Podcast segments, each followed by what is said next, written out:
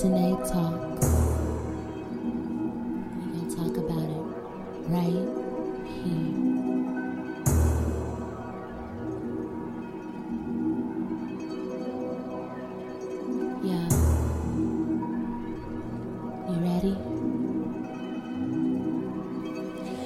It's Talks right here. we gonna talk about it right here. we gonna talk about everything you like. I'ma make it real, real clear. It's Tonight Talks right here. we gonna talk about it right here. I'm gonna talk about everything you like. I'ma make it real, real clear. Cause it's Tonight Talk.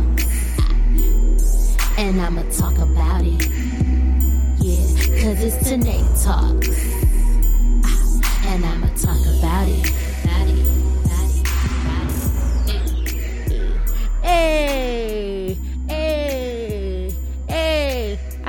Get super excited every time, like it's the first time.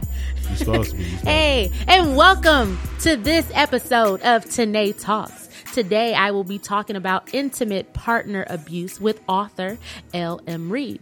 We'll be discussing mental, physical, and emotional abuse um, amongst re- in relationships. Um, but before we get started on that very serious, important topic that many women experience, uh, beginning at age of 18, they experience intimate partner abuse, whether it be physical, mental, or emotional. So, but before that, I have to give an on air apology to Grizz. Last week on my show, he told me that there was a light skinned Harriet on Family Matters. Uh-oh, uh-oh, uh-oh. And I was like, uh uh I'm trying to tell you. I was like, no way. No, what are you talking about? And I forgot that towards the end seasons, Yup. they switched dark skinned Harriet Yup. with a light skinned Harriet, and she was wax sauce. Wax sauce. You hear me? She I- was she was super wax sauce, and I don't know what be happening with the second mama switch outs, but they be like, the original Black Harriet was a gangster. Yeah, she was. She got with Carl, Laura, Eddie. She got with everybody, just like the original Aunt Viv. Right. So I have to give an on air apology. Appreciate it. When It's I'm okay. wrong, I'm wrong. It's okay. It's okay. Uh, I also, before we get into the topic and go on our first musical break, I have to say that I went through emotional distress this week on This Is Us. Every week, I put myself through this.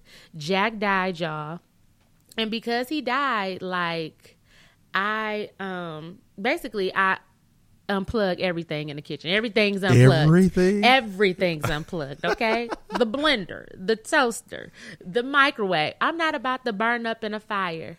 And my boo not about to go run back in and get some first of all it's kate fault i'm mad at kate i'm you know what guys i'm gonna dedicate a whole show to this is us because i'm Right. pissed off at, do Right. you watch it grizz No, I don't watch that. I'm sorry. Get your whole life Okay. I watched Insecure with you. I mean, You did watch Insecure. So rest in peace to Jack Pearson. We love you, Jack.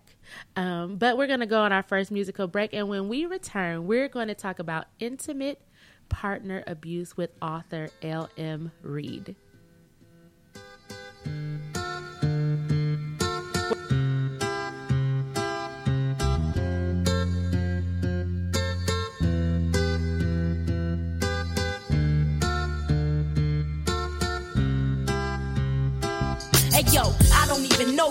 Hate you. See, all I know is that my girlfriend used to date you. How would you feel if she held you down and raped you? Tried and tried, but she never could escape you. She was in love, and I'd ask her how. I mean, why? What kind of love from a nigga would black your eye? What kind of love from a nigga every night make you cry? What kind of love from a nigga make you wish he would die? I mean, shit, he bought you things and gave diamond rings, but them things wasn't worth none of the pain that he brings, and you stayed. What made you fall for him? That nigga had the power to make you crawl for him. I thought you was a doctor, be on call for him. Smacked you down cause he said you was too tall for him, huh?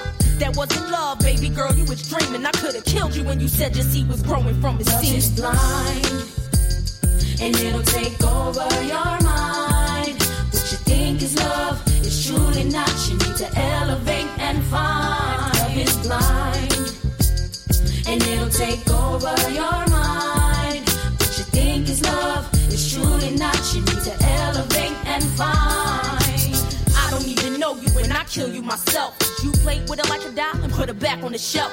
Wouldn't let her go to school and better herself. She had a baby by your ass and you ain't giving no help, uh huh. Big time hustler, snake motherfucker. One's born every day and every day she was your sucker. How could you beat the mother of your kids? How could you tell her that you love her? Don't give a fuck if she lived. She told me she would leave you. I admitted she did, but came back, made up a lie about you missing your kids. Sweet kisses, baby ain't even know she was your mistress. Had to deal with fist fights and phone calls from your bitches. Lost like you possessed her, telling me to mind my business. That it was her life and stay the fuck out of it. I tried and said just for him I keep a ready clip. Love is blind, and it'll take over your mind. What you think is love is truly not. You need to elevate and find. Love is blind, and it'll take over your mind. What you think is love is truly not. You need to you and I want you dead. Don't know the facts, but I saw the blood pour from her head. See, I lay down beside her in the hospital bed, and about two hours later, doctor said she was dead. Had the nerve to show up at her mother's house the next day to come and pay your respect to help the family pray. Even knelt down on one knee and let a tear drop. And before you had a chance to get up, you heard my gun cock praying to me now. I ain't God, but I pretend I ain't start your life, but nigga, I'ma bring it to an end. And I did clear shots and no regrets. Never cops come and lock me under the jail. Nigga, whatever, my bitch, fuck that, my sister. You can never figure out, even if I let you live, what our love was all about. I consider her my blood, and it ain't come no thicker. Love is blind, and it'll take over your mind. Is love is truly not. You need to elevate and find. Love is blind, and it'll take over your mind. What you think is love is truly not. You need to elevate and find. Love is blind, and it'll take over your mind. What you think is love is truly not. You need to elevate and find. Love is blind, and it'll take over your truly not. You need to elevate and find. Love is blind, and it'll take over your mind.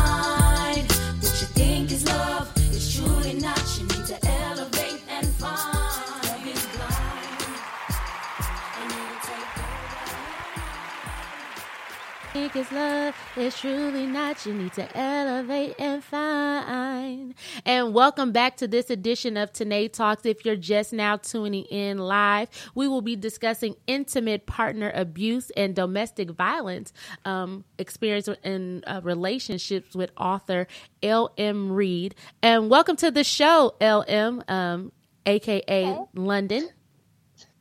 Hey, Welcome. We're so glad to have you. London is the author of the book Run Sis. She wrote this book about an experience that she had where she was in an abusive relationship. So we're just so glad to have you at the show. Please tell us a little bit about your background and why you decided to write this book Run Sis. okay. So I'm actually really happy you invited me, first of all. Oh, absolutely. I'm so glad to have you. So, background is kind of a loaded question, but I am from Flint, Michigan. I also went to Flint Central, which Hey. your mama likes CHS. CHS. Um, and then I moved to Mm. Detroit. Grizz that Grizz is being a hater. He Big he, Red. unfortunately Oh, attended um, that other school. So I'm glad she's from Flint. It's all good. We family. okay, 810. all right, magnet Uh, program. Hello. Go ahead, London. Sorry. Okay, so I went to Wayne State and I studied Near Eastern Studies um, and Arabic. Did absolutely nothing with that degree. I'm in uh, the mortgage business now. hmm Um, but outside of that, I guess an unconventional answer of my background. I feel like I'm a total badass personally. Um, Shout out to all the Um, badasses of the world. yes, I'm a concert junkie. I like to travel, but that's pretty much I guess how I would describe myself if you ask my background. Okay. So what inspired Run Sis? Like what was the motivation behind it? I know that you personally were it was in an abusive relationship, but what sparked you to be like, I have to get this off my chest. I got to get this off my heart. And I, you know, you just said you were a badass. It was very badass of you and very brave of you to share such an experience because a lot of people are embarrassed. So, what was the motivation? Absolutely. So, it didn't start out as like a project for me to write a book. Um, I unfortunately have a very photographic memory. So, that's a gift and a curse. Mm-hmm. So, I still have nightmares about Satan. So, if you read the book, you know, I refer to him as Satan or he who we shall not name because mm-hmm. I give his real name zero life. Mm-hmm. And I was having nightmares. So I just started writing in my phone, literally in my notes on my iPhone. And then I finally looked at it and I'm like, yo, this is like 40 pages. Mm-hmm. So I kept going. And then I started, you know, consciously saying, well, maybe I will write a book. And then you have Run Sis. Run Sis. Oh, wow. Okay. So well, I'm gonna just get into asking you some questions. So, how mm-hmm. did you come up with the title "Run Sis"? Because, are is it more so that you're trying to you wrote this book because you want to share with other young ladies that once you read this book, and if you have, have experienced anything like the things that I've described here in this book, sis, I want you to run, and I want you to run fast as hell. Is you know, is that a little bit of it? All of that, but it actually didn't start out as Run Sis it actually started out as affected. Mm-hmm. So that was probably the title for like six to eight months. And I knew I didn't love it. I was terribly underwhelmed by it. Mm-hmm. And I was like, this really does not do anything for me. So it probably won't do anything for other people. And then I uh, decided, you know what? I want my cover to be what, what comes to mind when I think of him, which is him choking me. Mm-hmm. So I pitched that idea to one of my best friend's cousins who's a photographer. And I just text him like, hey, I wrote a book. I want you to be the photographer. And I'm like, don't judge me, but I need you to take pictures of somebody choking me. Mm-hmm. He's like, oh, okay. So then I thought, yeah, what you said, like run sis. I want you to read that and think run like hell. Like get away from his ass. He is mm-hmm. all that. Like sis, I love you. Like we are in the same boat. I've been there, and I wish somebody would have really told me, like, no, seriously, run away from him. Mm-hmm. People talk to me, but it never really clicked. So that's why the book is so honest. And so, so you said no one ever told you to run away or leave him. What were they telling you? Were they saying that he's gonna change? He's gonna he's gonna get better, stick it out. Like what were they telling you if they weren't telling you to get away from his ass? So not literally run. Okay. But, you know, they always tell me, like, oh, he's cheating on you. You know, he's still fucking his baby mama. You know, this girl's not going away. You know, his quote unquote best friend, like, he's fucking her too. And it was like, you know, this is starting to get abusive. And I did quote Carrie in the book. And she does mention it in a message she sent to me on Facebook. Like, it's getting physical. You quoted who? Who is Carrie? No, I, yeah, I quoted Carrie in the book. Oh, Carrie in the book. Okay, that's your friend. Mm-hmm. Yeah. Mm-hmm. Okay. And so I was only able to, you know, read a few excerpts from the book, you know, because um, I've been I'm very busy, and we'll get on to that later on in um, in the discussion. But so you said that people it started with the cheating, and people saying that he's still going back and forth with his baby mama. Do you think that the abuse before it got physical, it it definitely was? Do you think it was mental and emotional? And can you uh, speak to that and talk, talk about how those things made you feel? Did you have a in, in, besides the people telling you that oh boy doing X, Y, and Z? Did you have an mm-hmm. inkling or a feeling that he was he was you know uh, doing these behaviors and and how did you feel emotionally about it? Definitely. So I don't know you know what sections you wrote, but I met him after a very traumatic car accident. It was a 19 car accident, and I was in emotional shambles. I, I had PTSD. Mm-hmm. I was on depression pills. And then he slid in my inbox on Facebook. And then that is how it all started. And I wasn't together. mentally, and immediately I did notice things, but I just ignored it. Like um, that concealer. Mm-hmm. He was very possessive early on. Like, I don't want you to go to Kalahari with your friends. I don't want you wearing a swimsuit at a damn water park, mind you. wow. So, yeah. And Carrie um, had a girlfriend at the time. And he's like, oh, you know, they're lesbians. They're going to try to be all over you. Because I was going with her, her Mhm. girlfriend, hmm her best friend's girlfriend. And I don't know, he thought it was just like going to be some orgy or some shit. So he didn't So- want you not only around males. He Mhm. didn't want you around females. That whoever's listening to the podcast right now, that is a clear indication of abuse. That pos- that possessiveness, and I remember, um, I remember you put up a statistic that I think women eighteen to twenty five experience intimate partner Yeah. abuse the most. And that is true, you know, in my early 20s, I think sometimes we think the possessiveness is cute, right? It's cute and we think, "Oh, he really like me. Um, he's really uh, feeling me." And so it's kind of like, "Oh, I'm I'm his," you know? So it's like, Yeah. "Oh, it's cute." But that's that's not cute for someone to basically isolate you, right? So they're Yeah. trying to isolate you to keep them to themselves so that you cannot run, you know, run away or so I guess people are not in your business, so to speak. Um to tell you like this this not normal and we think that's you know normal behavior and it's not No, absolutely not. And after that, after he, you know, I told him like I am going. Um, you know, he started kissing me, leaving hickeys on me, but then it got excessive. Uh, you know, all over my body, head to toe. And you know, essentially hickeys are bruises. Mhm. I'm light as hell. yeah you pretty so- light skinned it looked like somebody had beat my ass with a sack of potatoes. hmm And as soon as he left, like Carrie has always been a shit, a straight shooter. So she's like, "What the hell? Like, what did he do to you?" And I told her, and, and you know, she gave me shit about it. But she was like, "Well, I guess we got to cover it up." So wait a minute so how long had you been in a relationship with him before you went on this water trip or before he started displaying you know questionable behavior towards you Um, so her ex girlfriend's birthday is in May. We met in February, so about three months. Uh, so you had been dating about three months, and then he like, "You mine, Yes. you you mine, Yes, Whoa. you hella mine." possessive. And you know, I think a lot of times in that age. So how old were you?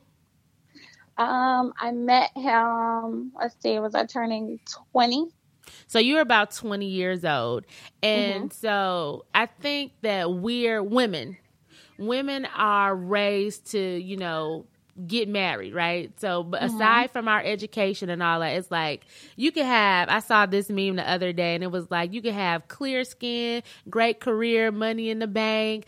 Um, you know, you living life like it's golden, but then somebody would be like, "But where your man at?" It's like Yep. you're, it's like you're nothing until you have this man, and so here you are, 20 years old, and this man has claimed you, laid claim to you. He's, you know, marked this territory, right? And so we, mm-hmm. again, again, we think that's cute, and we think maybe this could be my husband. You know, he's showing that, you know, he cares, and I'm his, and he ain't checking for nobody else. I think mm-hmm. that's how we get sucked in. A little bit of, would you agree, Grizz, that society kind of make us, kind of push us towards. Maybe I not think necessarily the, society does. Yeah. today. I think it has always been that way, not just today.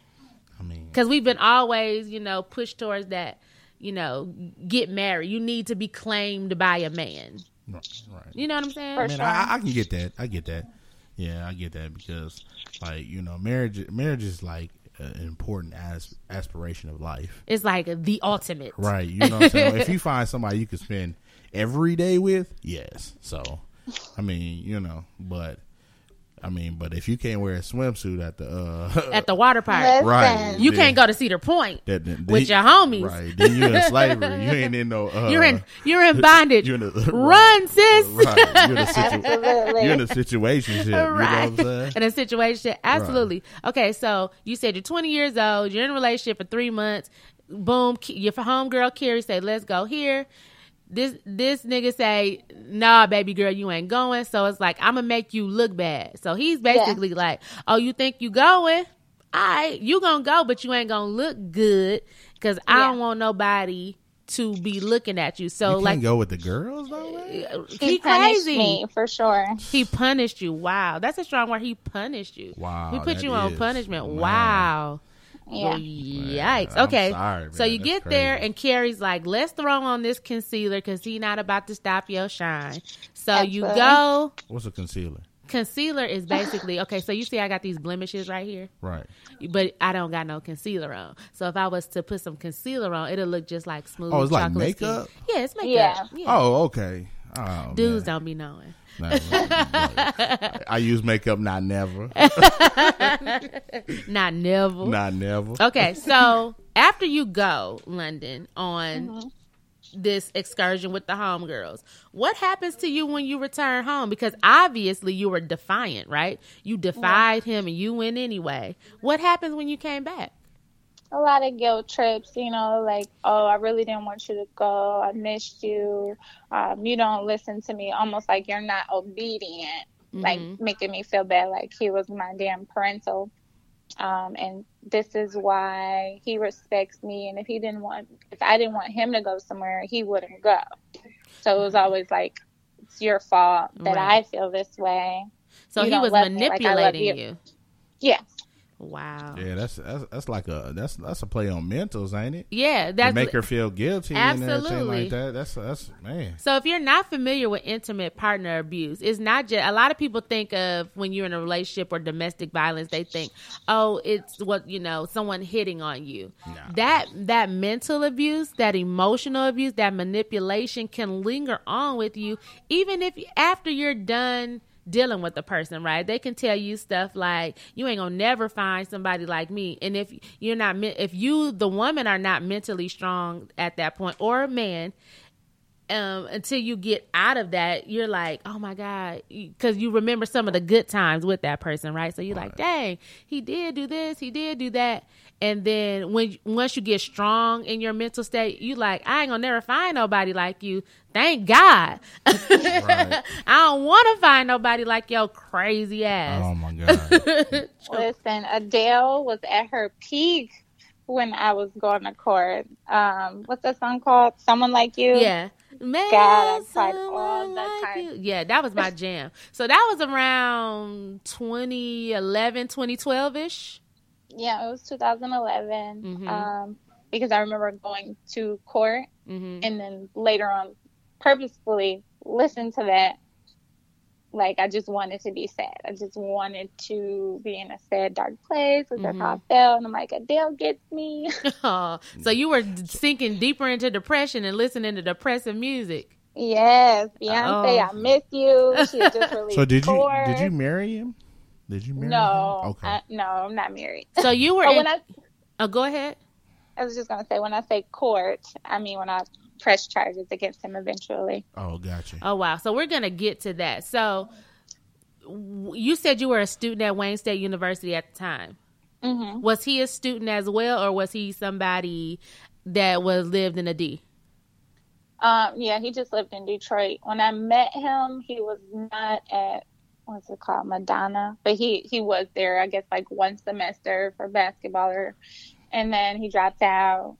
And then he got back in like a community college, and then he dropped out. And got back in, and he dropped out. Okay, so you were stable, he was unstable, and his uh, uh, instab- instability, instability was basically showing up in every aspect of his life, not nece- not just in his school and his work, but also in you guys' relationship. He was acting out his unstable life onto you. He was projecting on you. Would you agree? Yeah, he couldn't hold down a job, everything. That's crazy. Wow. And then how did he did he blame you for those things? Uh, I wouldn't say blame, but as far as school, um, I don't want to like toot my horn, but he's like, "Oh, you're so smart," and you know, maybe he just flattered me so he could use me later. I don't know. Mm-hmm. Um, but when he, one of those times, he ran rogue. You know, I need you to help me with this. I need you to do this for me. And I'm like, okay. So basically, it was like doing his work for him for a short time. What was your happiest memory with him? Like, what is the thing that um out so I I was in a relationship where I I didn't experience physical abuse, but I mm-hmm. experienced mm-hmm. manipulation and uh, mental and emotional abuse, right? But mm-hmm. the person always did something great for me, like went out of their way to do something great. But then, you know, there was their, that mental side. So when I was trying to, I guess, you know, break free, I really couldn't break free because I was always remembering the good times and hoping that we would get back to the good part, right? Yeah. So, what is like your greatest memory with him that kind of, I guess, what I would say sustained you that you would be like, I wish that he would get back to that part? Can you share that? Yeah. So, back to my accident, I still haven't really gotten over that 100%, but my nightmares. I used to have nightmares of my car accident, and I would throw my body all over the bed like I was in my car again, hitting the median, hitting other cars. I wasn't aware, obviously, because I was asleep. And then I would talk in my sleep and say things I said in the car at the time, like, stop hitting me. I don't want to die. And then eventually I was in the car saying, like, just, just, I hope I die now. Like, I, I can't take this anymore. And he would wake me up like, you know, London, you're not in the car. It's okay. It's okay. I'm here. That probably meant the most to me. Mm-hmm. Because it made me feel like it's okay that I have safe. PTSD. Yeah, he made you feel safe because you you experienced a traumatic event, and here is your knight in shining armor. So you felt comfort and solace in him. Yeah. Wow. So you always held on to that. So when he was doing all these things, in your mind, it's like, but he was there for me he yeah. was there for me. So so you felt like this obligation to him, like I got to be there for him. He was there for me at my worst or when I needed him the most. So that's yeah. what pretty much sustained you. That and just some little corny stuff, you know, just my birthday, taking me out of my funk. Um, you know, I was a super Debbie Downer back then. I couldn't help it almost because mm-hmm. my birthday used to remind me of my car accident because that happened six days before my birthday. Mm-hmm. You haven't been following me long, but my birthday is a super big deal to me now these days because of that. Because after that, I did not celebrate my birthday at all mm-hmm. until I developed this mindset like, you know what? I'm here another year. Go big or go home. Right. So, how do you um, think your religion played a role in you staying in an ab- abusive relationship. And I ask that because sometimes we feel like we have to endure especially in, in Christian uh, Christianity, you're told to endure certain things, and then after you en- endure something, you're going to get to the other side. You're going to get to you know the glory or something. Do you feel like that contributed in you staying, or or the flip side of that is I'm going to love this person with the love of Christ, right? So we take on this approach like I'm going to love, and eventually my love is going to be like Christ's love, and then they're going to change. So how did religion play a role in you staying? So not in that aspect because I am not the best Christian for sure, but I do make references in my book a lot. Uh, so I'm a Seventh Day Adventist, but mm-hmm. I totally go against that. I have a tattoo. My ears are pierced. I don't, you know, follow the Sabbath. I don't. I don't avoid work on Saturday. I buy things on Saturday. I don't know how much you know about the religion, but it's mm-hmm. super strict. Okay. So not so much like quoting scriptures and thinking I need to love him like Christ would love him, but more so some people would notice things are wrong. They're like, oh, read your Bible. Oh, you know, just pray about it. That was probably the biggest thing, just pray about it. Mm. And I would read my Bible, but I kind of have like a really demented, warped mind sometimes. So I would go straight to Revelations and I would read things and I would, you know, read that I'm a bastard, you know, um, my father committed suicide, the apple doesn't fall far from the tree. So I would register things like that mm-hmm. and feel like, well, damn, why do I even bother with this? Um, but I, I, never felt like I could pray away my emotions or pray myself into a better situation. Did I pray for signs and feel like I got them? Mm-hmm. All the time, because we would break up all the time. And I'm like, you know, God, please just, if he's not for me, please just remove him from my life. Mm-hmm. I feel like he did but, then you, you, kept, know, you have kept free going will. back. Yeah. So Yeah. then you kept going back. We have um, some people in the chat room, and Brett uh, from Atlanta says, "Do you think women in abusive relationships have trouble trusting the next person?" So after you es- escaped from Satan, um, did you have trouble in your next situation in dating? Were you like very fearful? Did you have PTSD uh, with your next relationship? So after we broke up, I did not take on a new relationship for a little over a year. hmm And I would not give people my phone number because I didn't want people to have access to me. This is before the do not disturb feature. So I would say, you can follow me on Twitter. And a lot of guys would be like, I'm not about to follow you on Twitter. And they thought like I wasn't serious. I'm like, okay, cool. Like we just won't talk because I don't want you to have access to me. I can block you on Twitter. So then I say, okay, well, I'll give you my email. You can email me. And they would think I was joking about that. But in my mind, I'm like, I need total control of the next situation. So, mm-hmm. for instance, I would go on a couple of dates and they would email me, like I said, Right. and we would meet up. And then if I didn't like how it went, I'm like, okay, cool. He doesn't have my number. He literally cannot bother me anymore. Right. So Because if you see the the- email, you don't even got to read it. You can click on it and delete it. Exactly. So the next situation is actually my current situation still. Um, I ran into somebody that I went to college with my freshman year, hmm and he asked me for my number, and it just felt right, so I gave it to him. But Mhm. before that, it was tweet me, and you, you can tweet me. You like you can't even follow me on Instagram. I don't want you to see my pictures, but you Yeah. can definitely see these words that I'm writing in these. What is it? Ten characters. She said, "Tweet me."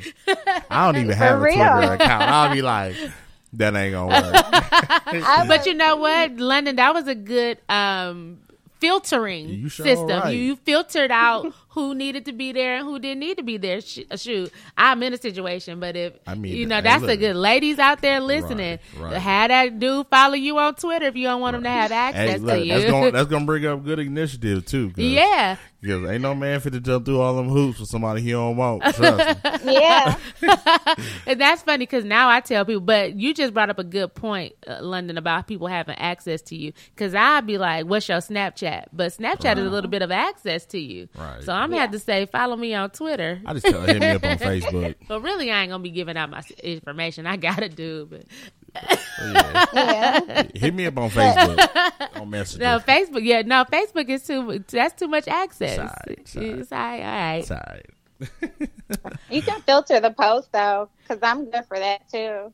Like nobody can post on my wall without my approval. Oh, yeah, and you- I have like a group of people. You can't see that. Right. Hashtag shame. Shame. I definitely, boy, Right. look, you had to get fully approved. So, London, do you feel like your childhood contributed to you being attracted to an abusive man in any way? Not necessarily, because even though I knew my dad was an abusive man and my aunts were in very abusive relationships, I always felt like I knew better because, like, my relationships prior, Mm-hmm. anytime they kind of got out of line, I was like, no problem barking back. None Mhm. whatsoever. I never felt intimidated. These guys were like six, six, six, eight, six, ten. Mm-hmm. And I had no problem with letting them know, like, no, we don't play those games. Mm-hmm. But I really think it had a lot to do with me being on Celexa. And I immediately stopped taking it, like, abruptly when mm-hmm. I met him. You're not supposed to do that. And what is Celexa? It's a pill for depression. Okay, so you had bouts of depression prior to meeting him.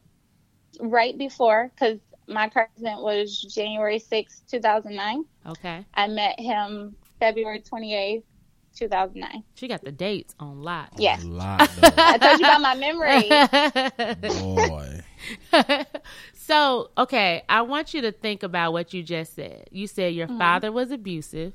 hmm You said your aunts were in abusive situations. And then you said you don't think it contributed in any way. But then you went on to say, well, I dated guys, and when they did rise up, you barked back. Do you see how you still were in abusive type situations? The only difference is that you stood up to it as opposed to the situation with Satan is that you didn't. I wouldn't say, like, when I say when you said rise up, none of those guys tried to hit me. Okay. They weren't calling me bitches and hoes.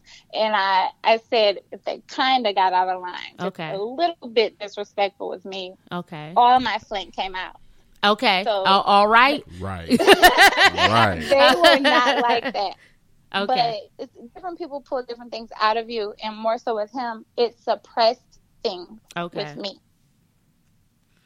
I understand that. Yeah, because my like my stepdad, amazing.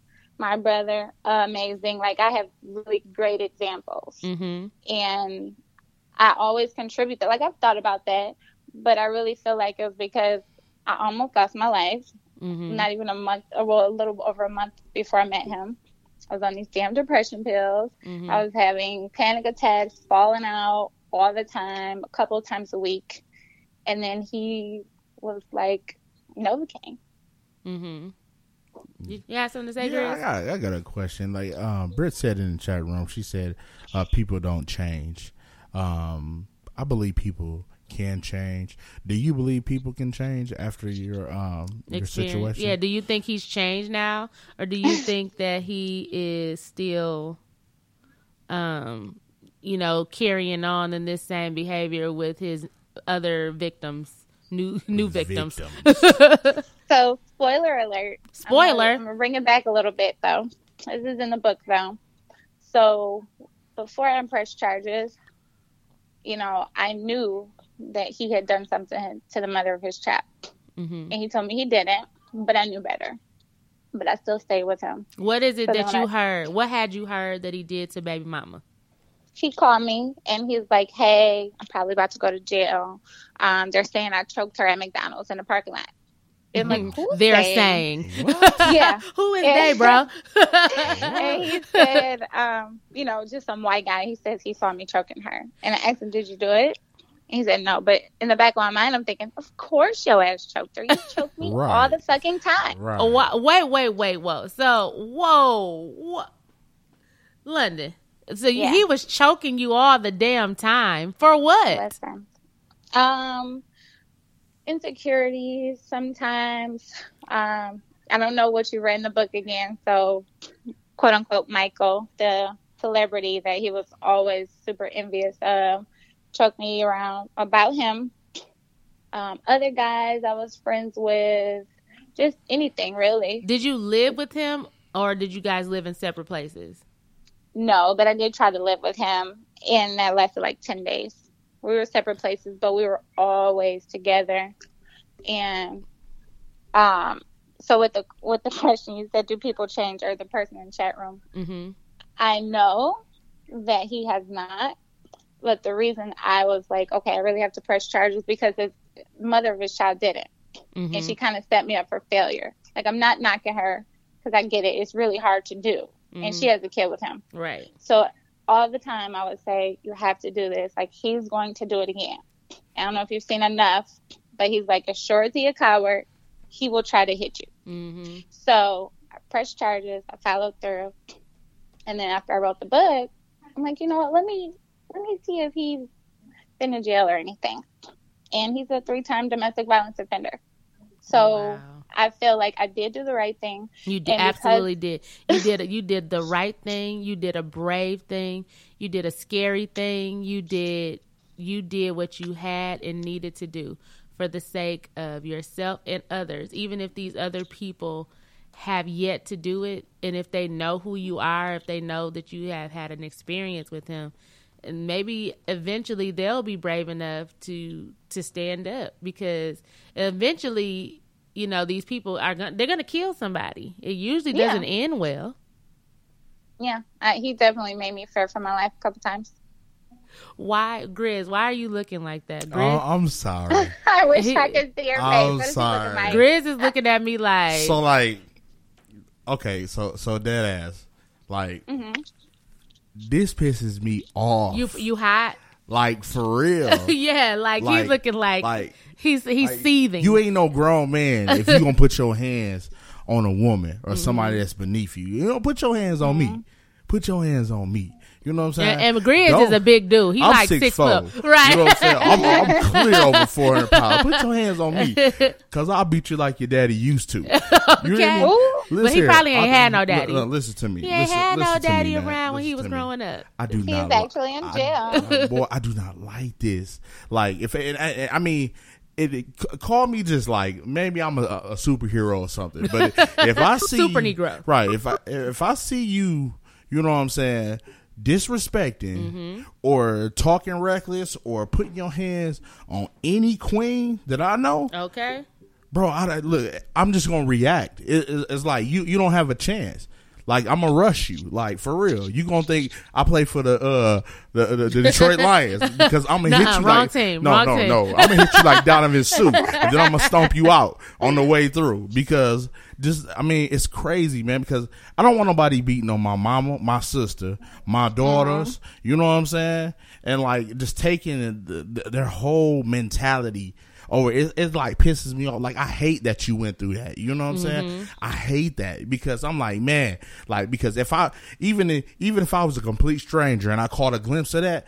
Like he'll get his ass beat. Like I beat That's his ass on. Go- on God. Like for oh, real. On everything I love. Like on everything I love. Like you know, I and like you said, the Flint will come out. The Flint You will know what I'm rise up out of you. I end this shit like for real. Like you know what I'm saying. You wouldn't want to put your hands on no other woman. That's crazy. That's crazy. Because I mean, we, we we're built to protect.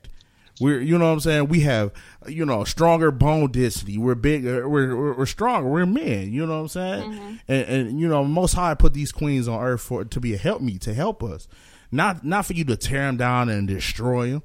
So like, I mean, I, I get a little like like I had to like my lip was tucked in because I was just like like for real this guy is is crazy and then you know what i'm saying then then you you put you and what, what boils my blood like really you you you put your hands to a woman that had your child you know what i'm saying she went through mm-hmm. all of that pain and suffering and everything you know like you know i just you know her back hurt and stuff like that she carried your own flesh and blood you know what i'm saying and for you to just raise her hand your hand to her and just disrespect her like that That's that- crazy. That don't sit well with me.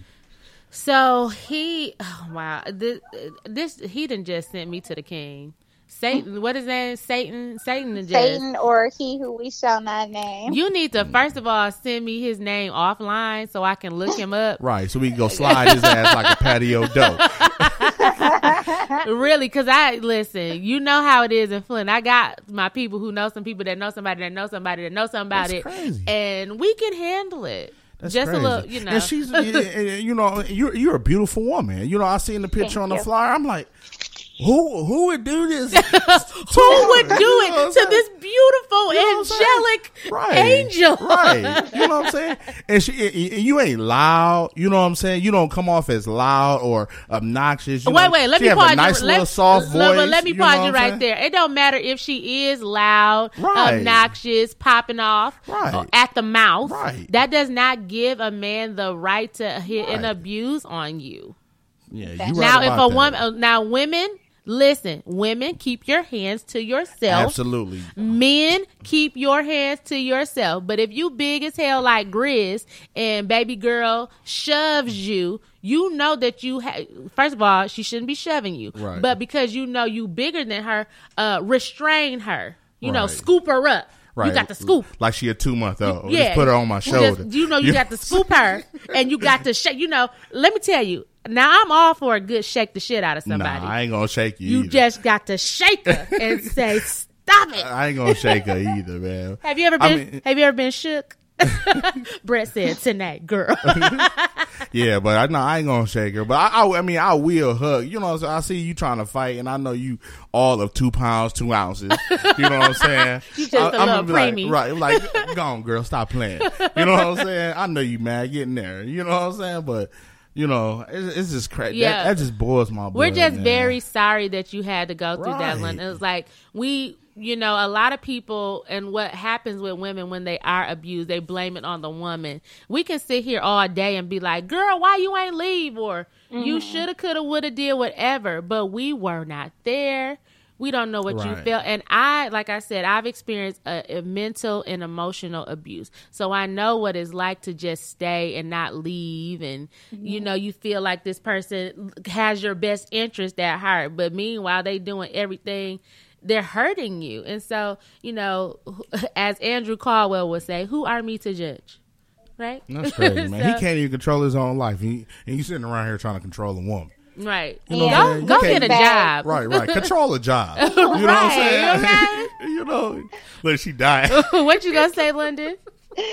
Um, oh, I was gonna say, looking back, I really can't believe that was me because he made me the asshole I am today. Like the upfront, cut the shit, black and white type of person I am now. hmm And that can be kind of a good thing. Uh, uh, the the rainbow at the end of this storm is you're a stronger person, and it's good that you don't take no shit from nobody. Because some you got to be like that. You got to pr- protect yourself at all costs. You got to protect your heart. You got to protect your mind. You got to protect your spirit, and you have to protect your body. You only get one of you in this lifetime. So if if if he did nothing else, he strengthened you, and that's all you needed. That's what the boxing ref said. Protect yourself at all times. he meant. Protect the neck. Right. So uh, Brett says, please don't forget that men can be abused too. Absolutely, Brett. And I said that. I don't know if you tuned in late, but I said that at the beginning of the podcast. Men and women. You know, intimate partner abuse uh, goes across the spectrum. That is woman and man, man and man. And woman and woman, the, the intimate of partner abuse. That's husband and wife. That's boyfriend and girlfriend. Intimate of partner abuse. You know what I'm saying? So it, it can go across the board. Like I said, ladies, keep your hands to yourself. Men, keep your hands to yourself. If you cannot talk in a civilized manner, then you need to go to your respective corners. yeah, that's what we. yeah, that's my what problem with that said. though, and I'm probably gonna sound like an asshole, is that You're not. When someone is expressing their experience, hmm I hate when people chime in like, "Well, don't forget about me." Mhm. Bring that up on your own time. You know what I mean? and I, that's probably very mean. I, I agree with it. You know, you should Mhm. not be abusive to a man, but I hate when it's always in response to what a woman is saying. You know what? You're absolutely right, London, because that goes like with the Black Lives Right. Matter. When Yes. people say, "Well, all lives matter," okay, or uh, my my good friend Steven said it best. You're not gonna go to a breast cancer rally and be like, "But what about prostate cancer?" That's You know right. what I'm saying? You're, you're gonna be like, "Let me have my moment." I still think that's on two different platforms too. What do you mean? You know what I'm saying? As far as male abuse and woman abuse, you know Mm-hmm. what I'm saying? It, it's on two different platforms. One Because- is not as common, but Right. one is not as common, and one is not gonna hurt as bad. Absolutely, because if you if you was raised to be any type of king or man, you know what I'm saying. Little stuff like that ain't gonna bother you, or ain't gonna phase you. You know what I'm saying. So, I mean, I don't know. So, London, what um, were your parents aware of the abuse you experienced? no. But I'm absolutely sure my mom had peep game as far as him altering my behavior. Mm-hmm. Um, even when they would come over, shame on me, I would go sit in the room with him and close the door. Mm. When, Um, when your parents came to visit, yes, to, so your parents would come from Flint, go to Detroit, yeah, sit in your apartment, and instead of you talking to your parents that traveled 45 minutes down 75 south, you would just go sit in the room. yeah, I would. He What- really had you. Was your dad still with your mama? Um, this is my stepdad. My real dad died before I turned two. Okay. Oh, okay. Um, so but they didn't know about the abuse. Like my mom talked to Carrie, like Carrie was snitching to her all the time. Right. That's what Because good she- friends do. I tell on my best friend all the time. Shout out to you, Juanisha. I will call her mom in a minute when she said tripping. And she'd be like, What do you think? I'm a child? What my mama gonna do? I don't care. I'm still telling. yeah. So they didn't know about that. I didn't tell anybody, and it's not like I told a whole lot of people until I wrote this book. And I'm like, you know, they asked about him, and I said, oh, um, I sent him to jail. And they're like, what? I was like, yeah, he put his hands on me for the last time, and I didn't want to dwell on it, so I was just like, that's the end of it. No, that is done. We don't talk. Mm-hmm. Wow. So it's, what, what what what what you think would have happened if stepdad would have found out? yeah, if your stepdad would have like known, known, what do you think he would have done? Um, he probably would have advised me to go to court. My brother probably would have laid hands. My uncles, like you cannot imagine the people who have hit me up after. You wrote the book. So I don't. Yeah, I don't know how long you've been following me, but the pictures I uploaded were very graphic, Mhm. and I didn't say anything at first. I was just quote, you know, a statistic, and they're like, "What's going on with you?" Because at first I uploaded my book cover, but it had my face, so a lot of people thought it was like sexual, like I'm in S and M and shit. Mm-hmm. So then they're like, "Oh, like somebody put their hands on you?" Mm-hmm. I mean, I'm getting text messages, inboxes from all types of dudes I haven't talked to in you know seven, eight years. Like, why didn't Right. you tell me?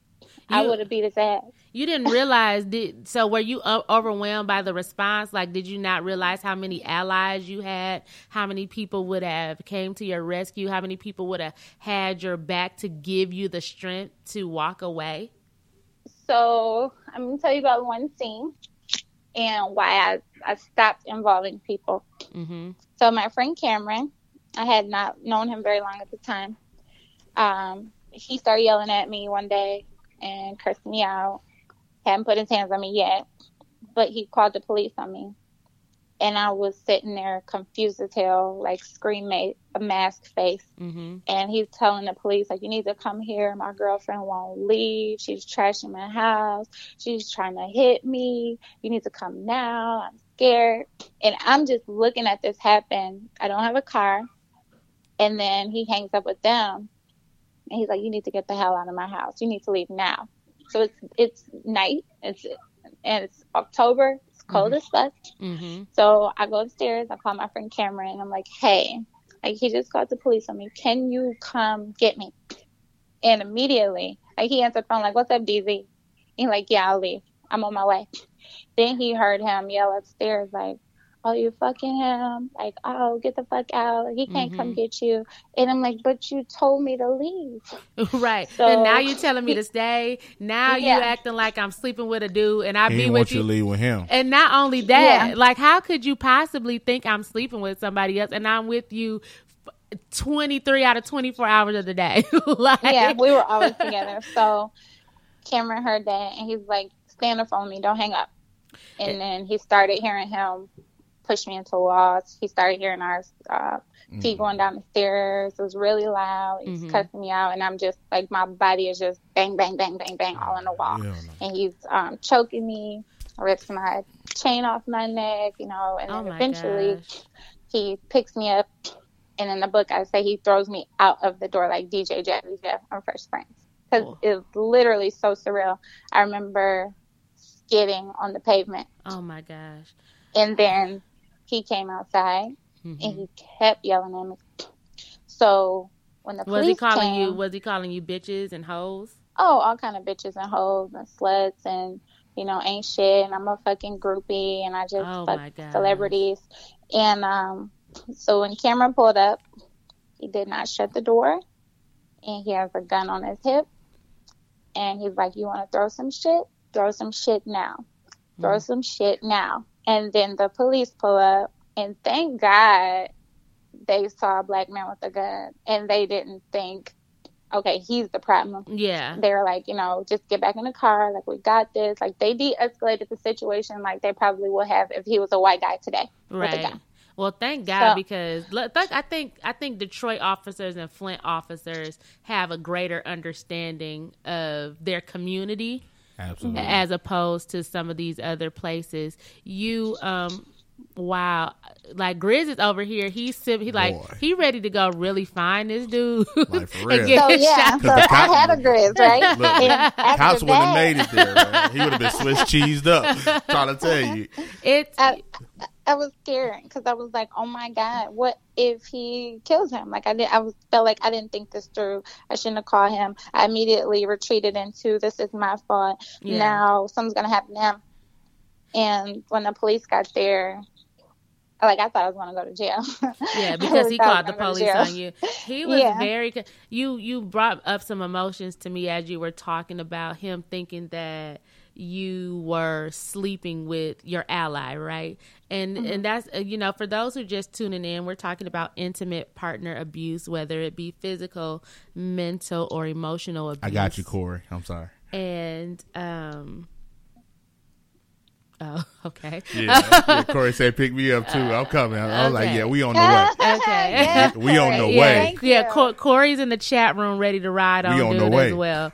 I appreciate it. it's I'm so glad you're sharing this, but the thing that you said was that you know he's always blaming you on sleeping with people and in my relationship that i was in i mean everybody i was sleeping with you sleeping with uh, my, my fraternity brothers i take a picture with somebody oh you're sleeping with them and it's, and i would instead of I was always constantly defending myself, and I would be like, "You know my character, No trust, you man. know, you know my character. Why would you think that? Or you know, I don't even, I don't come off like that. You know, I, I'm and I'm a friendly person by nature. Um, London, I know you're younger than me. You went to Central, but I'm friends with a lot of your friends, and you know, I'm just a friendly, you know, Anybody that knows Tanae knows that she hangs around a lot of people. Uh, yeah. and, but it's not like that. It's you know not what I'm saying? like She's that. always just really friendly, very and really cordial. homebody. Yeah, you know what I'm saying? I'm very cordial, and so you know, like eh, I was always getting blamed, so it made me think think bad of myself. Like, am I putting out this vibe? But it was always this e- explaining that I was doing. I always had to explain myself. And for anybody that's listening, if, if anybody out there, if you want to share this with a young girl, teenage girls, like you know, you don't have to feel, you don't have to question yourself. You don't have to prove yourself to nobody. If you if if you know that that's not what you're doing, but I think us young ladies, people like you and I, London, who have been in these situations, you, you like you mm-hmm. said, you retreat and you're, you know, you're like you maybe cover up a little bit more, be less friendly. And I'm a hugger too. Everybody knows me like I'm a hugger. Like, hey boo, come hug me, you know. I'm a head nod person. Like Yeah, so but then because he was always blaming me, oh excuse me, accusing me, I didn't mm-hmm. even want to hug. And so when people would encounter me and I wasn't hugging, they thought something was wrong with me. Like this, that you know, because I I'm an equal opportunity hugger, male or female. Come give me a hug, you know.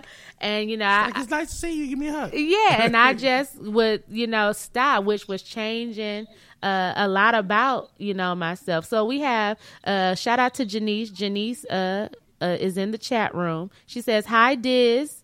Hi Tanae. oh, she says, um, she says she's so proud of you, uh, London, for sharing your story. Don't she said she said, you know what she dealt with was Satan Jr. yes. Um, aka hashtag he should who he who shall not be named. She Can said, I say FDB? Like yes, bitch? yeah, FD, absolutely, FDB all day. She actually says you're such an inspiration. She says she's mad all over again. She says she's ready to ride out on Satan, FDB right now. She says you're resilient and you're you're turning your test into a testimony. Love you, girl. I'm gonna pick her Thank up too. you. We in the van. We in the van. I'm picking her up too. Uh, I'm Oh. the worst. You over here talking about testimonies, and I'm over here like Suge Knight with the verbiage. it's all good. Uh, sometimes your testimony got a cuss word or two in there when you done been through hell shit, as my mama would say. Boy, That's why I said, you know, I'm gonna curse all up and through this book because ain't nothing about what I've been through. Wait a minute. Jen says, same here tonight. His insecurities plus my letters, because we're both Greek, uh, uh, equals me sleeping with every male in the Greek instead. Absolutely, Jen. crazy, that, man. you know, I, I was always getting abused. And I'm like, I, I'm not a. I'm not a promiscuous person by nature. It's like, and you know, and so, I- especially, I, I'm a one and only type gal. you right about that though. You, you gonna get one today and one today only. right. So you know, this person blaming me, and it's like when you're when you are Greek, London. Are you Greek? I'm not sure if you are.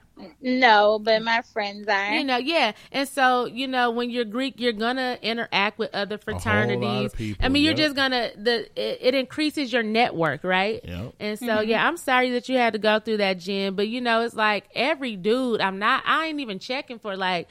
Cut that out. You know what? That just pissed me off. We're gonna go on You- a. hold on, before look, people that uh, be accusing a lot, man. That mean That- that, mean they That's story what ain't they straight. do. Let me tell you. Look, we, they- I'm they, I'm gonna touch on that, and then we're gonna go on a on a musical break. Okay. But you're absolutely right. That like uh, like I said earlier in the show, London. Oh boy, Satan was projecting on you, and a lot of times when a dude is constantly blaming you, they're doing that. Foul play. And that's what happened in my situation. Once I got out of it, old boy was sleeping with Jane, Marie, Shakisha, Shawanda, Kiera. Trash pipe. Uh, it was what's that DMX song? It was Tanya. T- I mean, the whole song. Linda, Felicia, dog, LaShawn. Yeah, uh, Diane and Alicia. You know what I'm saying? Oh, All been her and ice cream Paul.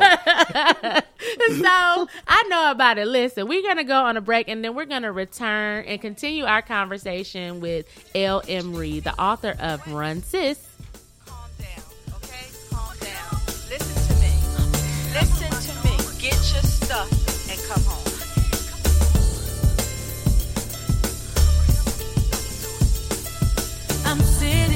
Contemplating, is it worth it?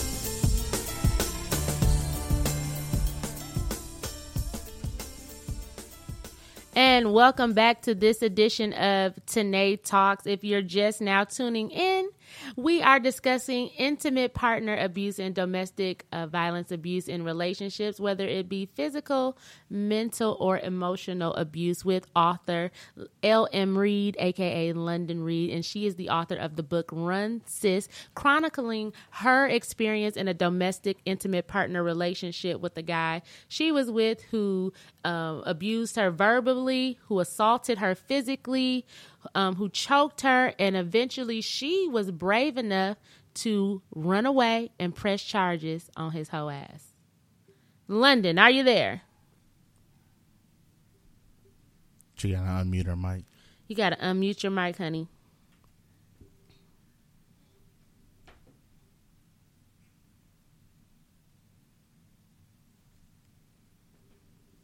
I think she hung up. No, she's still here. Okay. Uh, in the meantime, Right. we're um, discussing, you know, intimate partner violence. And sometimes it's not just, you know, the physical abuse, it is the emotional footprint that they leave on you um, and the hurt that they cause you beyond that relationship.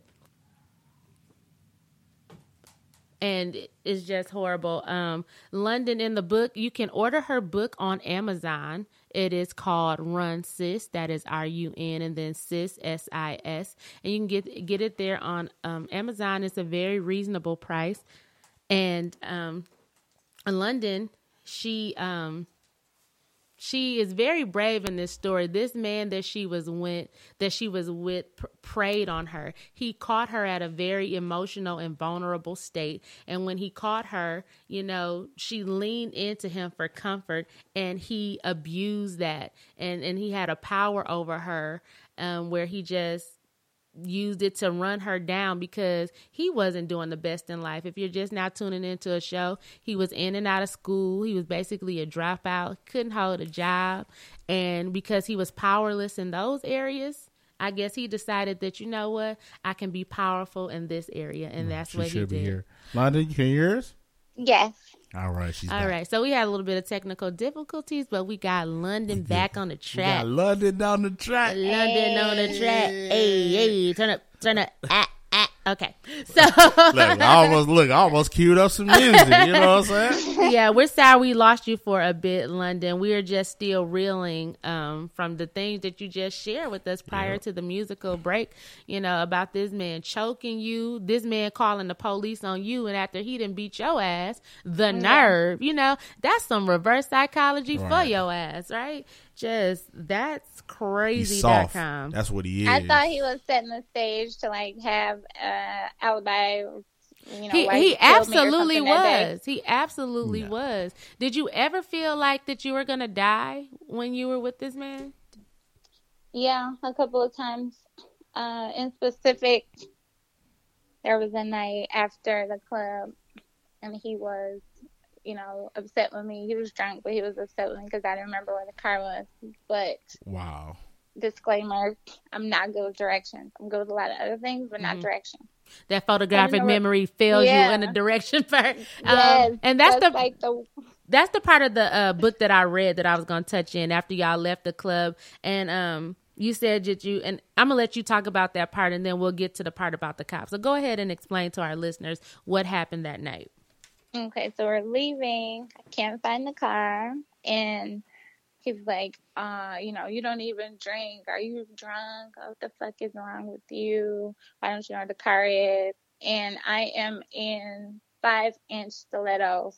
Okay. And I'm not a wallflower, so I danced all night. So your feet was on swole, hurt. I bet you. Scream. She was, I bet you she was looking good too. She she looked good all the time. Go check out her Facebook. but he she want to always fight. fly. He want to fight. though. I would. I would have carried you. her to the lost You would have. Uh, Grin said he would have carried you. He would have hoisted you over his shoulders. Get on my back, baby. Let's go find it together. so I, I was, you know, trying to do the best I could. I could not I find that goddamn car. So we're walking. He's, you know, leaving me behind. My feet hurt, and I'm not one of those girls that take my shoes off. I just bear it. So I'm trying to keep up. You know, he's cussing me out every five minutes, and then he's like, again, well, fuck it. You just need to find a way home. So again, Wow. So he was gonna. Then how was he gonna get home? I, I don't know. I guess he figured he would find it by himself, the car. But you. Was- but he's gonna find it. But you can't roll with him. Yeah. The yeah, nerve of this did that. slime bag. like Yeah. what? I'm, I'm trying to hold my tongue. You know, so I can, Don't hold your tongue, man, I'm, Grizz. trying, I'm trying to like, man, that shit is. I mean, this soft, is not funny, but that dude was a psychopath. Man, ignorant, man. Like need his ass beat. Stand on on on all ten. I stand tall. Say we wouldn't have made it to the car. She was looking that good. I'm like, you know what? Forget that car. Or, or or a gentleman would have been like, you know, wait at the door. I'll find Absolutely. the car. and While she I'll- out there walking in the first oh, place. Listen, it's uh, another chapter about me pushing the car in the middle of the night with him, but yeah, I have to rerun. You this pushing the car? time. Listen, Who's steering it? Who raised this nigga? Who Right. Raised I, him? I, look, look, I, I need to pull his daddy card. His daddy is in jail. Oh, okay. He was, yeah, So had he- recently got out when we started dating. Okay, I'm sorry. Okay, go ahead. So you're walking. He like, you know what? Since you can't remember where the car is, your ass walking. So what happens next? So earlier that night, because he was like a fake Detroit rapper, so he Oh, my Oh, asked your th- boy, listen. you know, if he'll play my song, because I was really good friends with the promoter, Mm-hmm. and I'm like, uh, I didn't really want to, but I was like, damn, I kind of have to, because he's gonna be on my ass if I don't, and think I'm fucking this guy, because that's always what I thought. right. So I text him like, "Hey, can you play my boyfriend's song?" He's like, "Nah, maybe next time." And I was kind of relieved, like, "Thank God." Right. Because So, low key, old boy was garbage. Hashtag was boo boo. like, "Amen." So he was upset about that. So he starts talking shit about Oh him. my god. But at the time, I was like, well, I could call my friend to come get me, but they were like over it. And I didn't want to, not over it, like they would not intervene. I don't mean like that, but they Right, were over it, a- like, you know, so with the we're situation. tired of him. Yeah. Mhm. So I could have called them, but instead I was like, let me call a guy. This was before the whole gun situation, before I was totally uncomfortable involved with other people. So I'm like, Mhm. hey, can you come get me? And he like, yeah, I'm catching out at the club. Give me a minute.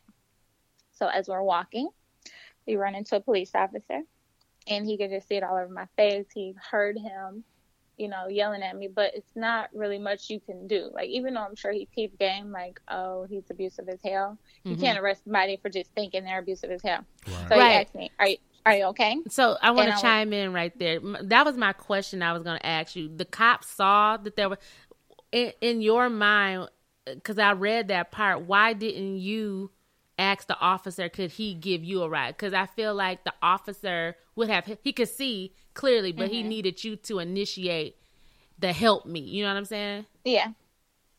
I knew better. I knew myself better. I knew I wasn't going to actually leave him alone because of that. Because unfortunately, that was the norm. I was used to him cursing me out Mhm. and accusing me of fucking people. So that wasn't, you know, anything out the norm. Even though I was scared, I was scared because it's late at night. It's late at night. Mhm. He's leaving me behind. He's telling me I need to figure out a way to get home. So I honestly thought he was going to leave me.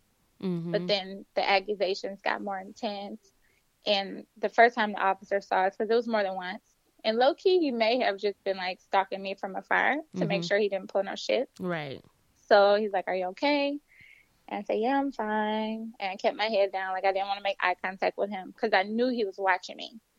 I knew he saw like a police officer talk to me and he was like, She better not fucking snitch on me. So I Mhm. didn't. And then we're walking some more, and you know he's yelling at me again, called me all kind of bitches and hoes because we still can't find the car. Mm. So then the officer says something to me again, and he's in a car now, and he's like, "Do you need help?" And I said, "Well, yeah, actually, we can't find the car." So we got in the car, and he took us to the car. He kind of looked at me before I got out, and like, you know, probably what you were saying, like, "Do you want me to take you home?" right. Like, just you don't just give me the word. yeah, but that that wasn't the situation I would say. I, I thought he was gonna do something, but that same club we were leaving, and he like somebody in his family had died, and I'm not a consoler. Like I may look like I'm a consoler, like I'm super caring, but I'm really not like how people think I should be. It's kind of I'm kind of awkward, you know. You tell me somebody died, like I can say I'm sorry and do you need anything, but outside of that, I don't. I'm not the person to like rub you on your back and tell you it's okay because Right. it's not okay. Somebody died, you know. hmm So he's like, um, you know, just leave me alone. So I went to the club. I went to go to Nicki Minaj and Drake and Lil Wayne's after party. I'm having the time of my life. hmm I literally tried. I was like, you know, hey, do you need anything? I did my best. And he was like, no, you know, you're doing it wrong, pretty much. hmm So I said, fine. So I went out. Then he's texting me, like, how could you leave me? You know, I need you. You know, such and such just died. And how could you be so selfish? And in retrospect, it probably was for me to go live my life that night. hmm But I was like, "You told me to leave." So Right. It's kind of like And, he uh, tells you one thing, but it's not what he means. Like, Yeah, and I he, and, he, and he expects you to know that he don't mean it that way. Boy, ain't nobody got time for no games. Don't nobody got time You know to be. I'm? Tell ain't this woman what nobody you that's so to do. raising. And Ray as a raising. Ain't, ain't nobody that so raven. I cannot see into the future. I don't Right. know what is in your head. Say what you mean and mean what you say. So Th- eventually he starts texting me stuff like, um, I see you. And I was like, what? Because I'm not thinking he's going to come to the club and somebody just died. And he just starts describing stuff like. so he was stalking you.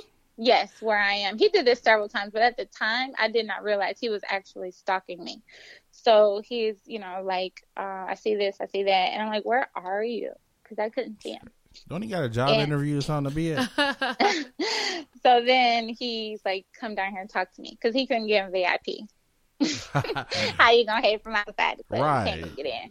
That's that's where you should have left him right then and there. If you can't get in a VIP, you need to be left. Okay. right. If you can't go past the red Right. rope. If you amongst the commoners, you know what I'm saying? You need to stay amongst the commoners. okay. You can't sit with us, boo boo. Right. so I went downstairs, unfortunately, because he told me to. And he's yelling at me and telling me how horrible a person I am and how selfish I am over and over again, literally like a broken record. I'm apologizing. I'm sorry, telling you, you know, I'm telling him what I told you. Like, I'm sorry, you told me to leave. I don't, I don't know, you know, I, Right. what can I do? Mhm. So then he starts pushing me into the wall at the club. Like, push me in the wall, grab me by my arms, pull me back, push me into the wall again. Grab me by my arms, pull me up, push me back into the wall. This Oh is at the God. club? and nobody Yeah. came to help you. No, somebody did eventually. So I Eventually, he done did it about me. fifteen times. Yeah, yeah. what is? So I'm trying to get away from him, and then the security guard came by, and because we were like in a in a secluded area. Like Mm, when I yeah. tell you he knew what he was doing, he knew what he was doing. Mm-hmm. So it wasn't a lot of traffic right in that section. So Yeah. the security guard came, he threw him out. So then I go back upstairs to my friends. I don't even think I told them in the moment what had happened. And I was just trying to calm down, enjoy the rest of the night. And he's still texting me, like, come out, you're coming home. And quote unquote home, if you read the book, that was really ironic too, because it was not my home. It was a home he shared with somebody else. But Sure. Well, he's who? like, I, I'll get to that in a second. Oh, Aw. man. Girl, I'm finna get ignorant. I'm finna get ignorant. it's a it's a pretty good book. So I go I might out. have to buy the book, man. you do. So I I. I go out eventually when the club let out, and my friend is like Megan. She's like, "Come on, don't leave with him." And he's yelling at me like, "Come here, like you're coming home. You're coming with me." And she's yelling, "Don't leave with him." And he's yelling, "You better not leave with them." So I'm just like, Ugh, I don't want to deal with him. I would rather them be mad at me than have to deal with his ass. Mhm. So I left with him. And he's driving like some some area I didn't recognize. It wasn't a main road and there was no music playing. And I just remember him talking to me like really low, like, so what's wrong with you? Hmm. Like, you think I'm going to hurt you? Why are you so nervous? Like, literally talking to me like that, going Oh, down like an abandoned street, and my heart's beating. And I'm like, at this point, looking at the locks on the doors, like, really intensely, like, can I pull this up with my hands if he does something? You know, can I, um, you know, I'm looking for somebody for me to duck off and run, possibly. And he's just driving further and further down. Like, why are you so scared? You think I'm gonna hurt you? You think I'm gonna try to kill you or something? He said that. Yes. So Oh, hell no. I was just like pressed against the seat, and I'm like, you know, I didn't call the police. In hindsight, it's 2020, but I should have, but it just did not cross my mind. I was more so thinking, where is he gonna stop? Is he gonna pull up to one of these houses? Like, does he have some shit in the trunk, like a shovel? I don't know. So he's still talking to me in this creepy tone, still like giving these, you know, passive aggressive threats. Um, you know, I really me- need you to send me a picture of him and his name offline. like, I, Grizz is over here tapping his foot, shaking. She better not send us no picture of him or his name. She better keep him unknown. He needs to be called Satan. yeah, I, I have to. So then um, he eventually gets on the main road and he's still threatening me, but I'm a little less scared because I actually see that the street is illuminated now. Mm-hmm. Before it was just, just dark. Only lights were from his car. So he's driving and he's still threatening me. And I saw a sewer coming up and my fight or flight kicked in a little bit. So he's driving and I threw the car in the park. I snatched the keys out and I opened the door, and he's pissed. What the fuck are you doing? Why would you do that? Blah blah blah. And I held the keys over the drain. Like I, I timed this shit perfectly. Like it was a fucking movie. Like I had done this before or something. Mhm. And I'm like, if you don't quit talking to me crazy, I'm gonna throw these keys down the motherfucking drain. Mhm. And he's like, don't do that because it's his dad's Cadillac for one. Mhm. And I was just like, you a fake baller. You can replace these keys if you got it.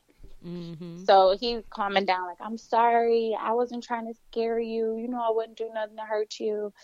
And I'm just like, He knows Okay. he wouldn't do nothing to hurt. Dude, Yeah. you've been hurting me since yeah. So since in we began. moment, I, No, no Yeah. comment. No comment. what? Yeah, right. I, I felt like I bought myself some time, though, honestly. And unfortunately, because I was like, all right, he knows I'm I'm about this life. Like, I will throw the keys down. We both be stranded on this curb, on this illuminated curb. So he didn't like say anything else to me, but he would swerve the car a lot because he knew I was afraid of dying in a car Mm. because of my car accident. Oh.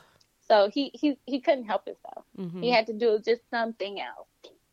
And when we got to his house, um, I used to have like this rule, like, okay, I'll cry in the shower.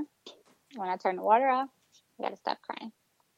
So he was laying down on the infamous air mattress, Mhm. and my friends, you know, they they knew I was scared. I had texted them about it a couple of times, and I, I was like, I don't want you guys to call me. Please don't text me. Please don't message me. I don't want him to see any type of contact from anybody because he's gonna question me about it, Mhm. especially if he sees it's their names because he knows that they knew. Mhm. So I laid down on the air mattress and I tried, you know, when you're crying and your chest is rising and so you're like sniffling and yeah, you're kind of heaving. yeah. So I was trying not to breathe too hard because he was sleeping. I didn't want to wake him up because it was like, at least I will have some peace hmm until he wakes up in the morning. Wow, you didn't you want you didn't want to wake the sleeping bear. How did you um how were you able to be intimate with him after that? Like how how was the sex? Did it still feel good? Did it did it feel Oh, you know, obligatory? I Crazy mean- guys always got the dope D. I don't know what that is about, but he was Hey. crazy. say, say, say. Wait a minute. She, hey, look, look, look. Okay. Always unexpected. Hey, it's unexpected with you every time Every on today's time, talk. every time. Listen to me. It go the same both ways. It do. the crazy girl, We do have the best. boy, the one that break your windows and follow you at work, got the snapper.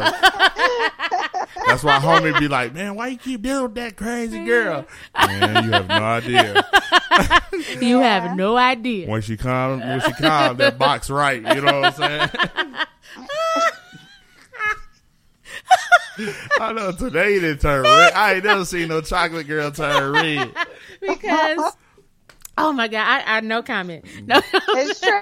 It's Well, true. hey, You look, gotta say it. It I is know what that it one. is. so the so the loving was still right. It's like after even all this craziness, he could just dick you down, and it's like uh, Yeah, back to let me give him one more it. chance. Mhm. Yeah, he, him you one more know, chance. I'm, I'm sorry. oh you know, my he'll put some old R. Kelly song on. Oh no, you know. the worst. Not the pie piper.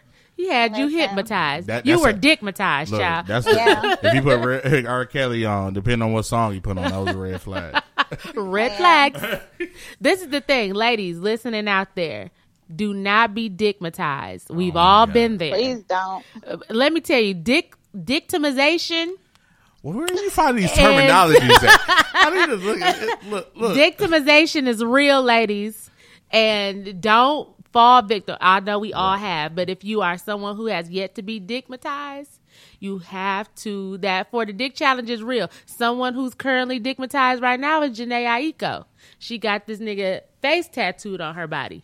That she's hit. She's definitely digmatized. She's in a- stamped And now. the dick is always for everybody. It's not exclusive. Hey, don't Okay. remember. Hey, dictatorship falls under that too. Okay, he's dictator is shipping you. Right. But ladies, listen, no, on a serious note, like it's sometimes, you know, to be celibate is is cool or to cool off on the sex because it can cloud your judgment a lot. You mm-hmm. know, London put it in very funny terms. Crazy niggas always got the good D, but at the at the same time, sometimes you got to cut that because it will cloud you. Because then you will you will biggie them. You will give them one more chance. Because like, Right. well, mm-hmm. huh? Because them endorphins, the the same things that are released from your body when you climax and orgasm is the same stuff that people get high off of. That they get in the cocaine. For, you know, that same stuff is released. So you got to be careful. Protect your neck at all costs guard your heart, all of that. Pray and actively. London said at the beginning of the of the podcast that um, you know she was praying and asking for these signs, but then that free will kicked in, i.e., that victimization, and it was like, you know what, God, I know you gave me a way out. I'm just gonna tiptoe back in. You know, most high Yeah, was like mad, mad as ever. like she keep praying for a sign. I gave her a sign, and she gonna stay. and she gonna stay. This nigga. Right, right, right. It'd be like Jesus, put her, put her, put her prayers on voicemail. Don't do that, Lord. Don't ever put us on voicemail, Lord. Don't don't do us like we be doing. Right. So, um, is it easier for you to spot an abuser after what you've gone through? Wow, that's a question. Um, I feel like it is because I definitely peeped the situation with one of my friends really early on, Mm-hmm. and like me, she like lied about it, Mm-hmm. and I'm like, but no, You I like, girl, that. I didn't see these signs. I didn't see this. yeah, this It's is just the rerun. like- yeah, how I was acting, mm-hmm. and I'm like, no, I've seen this before, and eventually, you know, she started telling me more, like, you know, yeah, you were right, yeah, that happened. Mm-hmm. Were you able to pull her out of that? Yeah. Um, I wouldn't say I'm responsible for for pulling her out of it. I would give her 100% of the credit, just like I would give myself 100% credit. Because Gotcha. people gave me advice all the damn time, but it wasn't until I was ready that I was like, you know, Mm-hmm. it's time. But other people, like even online, I've seen some stuff between people I grew up with, and they'll like post oh, certain things. Still there? you know, people will respond and they want like the egg them on if they want to back. stay I'm I'm pro- I'm I'm sorry. London. We can't hear you. Did you move to a different place? You're breaking no, up. There let we me go. turn it up. Can Okay, you hear we, me again? yes, we can hear you now. Where did you hear last?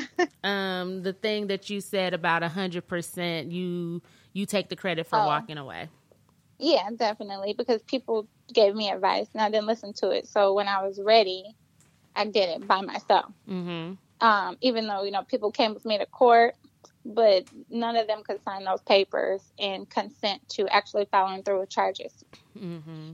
and I was just saying, I see signs online. I see people I grew up with, like they shade their partner online.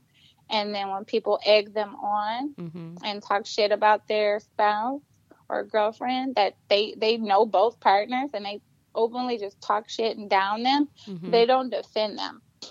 And then I, I noticed like after that, the girl will say something like, you know, she's just so sad and she doesn't have anybody. And I'm just like, it's it's because you're like he's bullying you online. So I do not doubt that he's, you know, verbally abusing you and even maybe physically abusing you. Mm-hmm. Do you um can you and I know I just said that can you spot an abuser, but can you give our listeners some some surefire signs that a guy is an abuser? What can the listeners um look out for to He be will like- isolate you. That's probably one of the first things he's gonna do.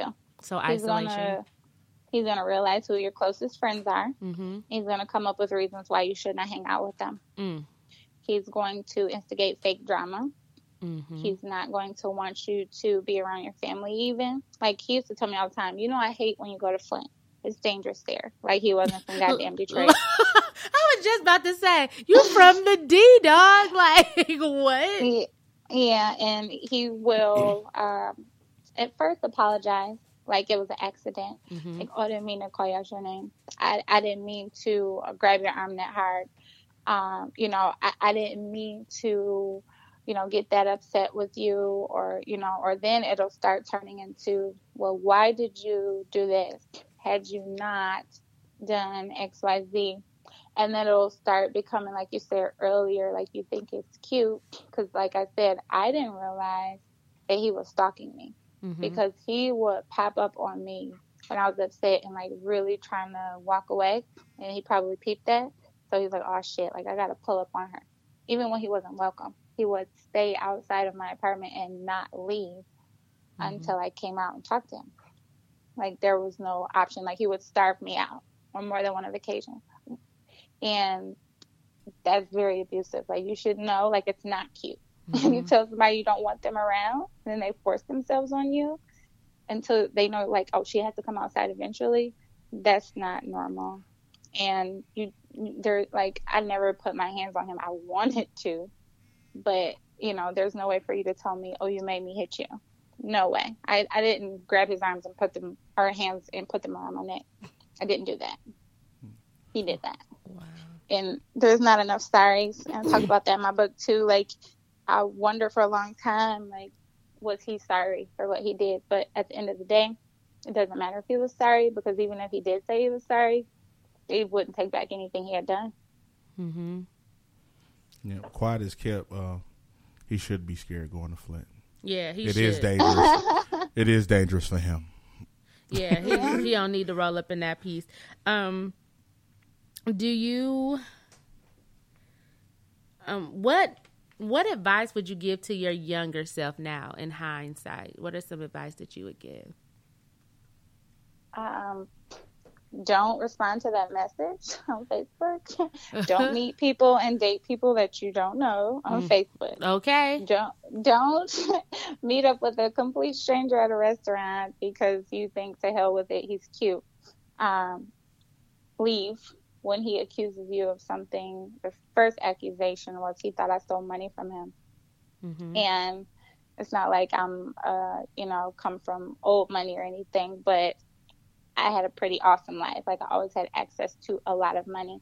And when he accused me of stealing $20 i should have realized something's wrong here Twenty dollars. twenty dollars. What? And then Oh my Yeah. god, man. and then and mind you at this time he didn't know, but I was driving a fully loaded expedition, like complete with leathers and sunroof, okay? Mhm. So Right, he what should not have 20. thought that I was pressed for twenty dollars. Okay. So and then um also blowing up my phone. I kind of thought that was cute at first too. He called me. If I didn't answer the phone, sometimes he would call me over a hundred times. Wow.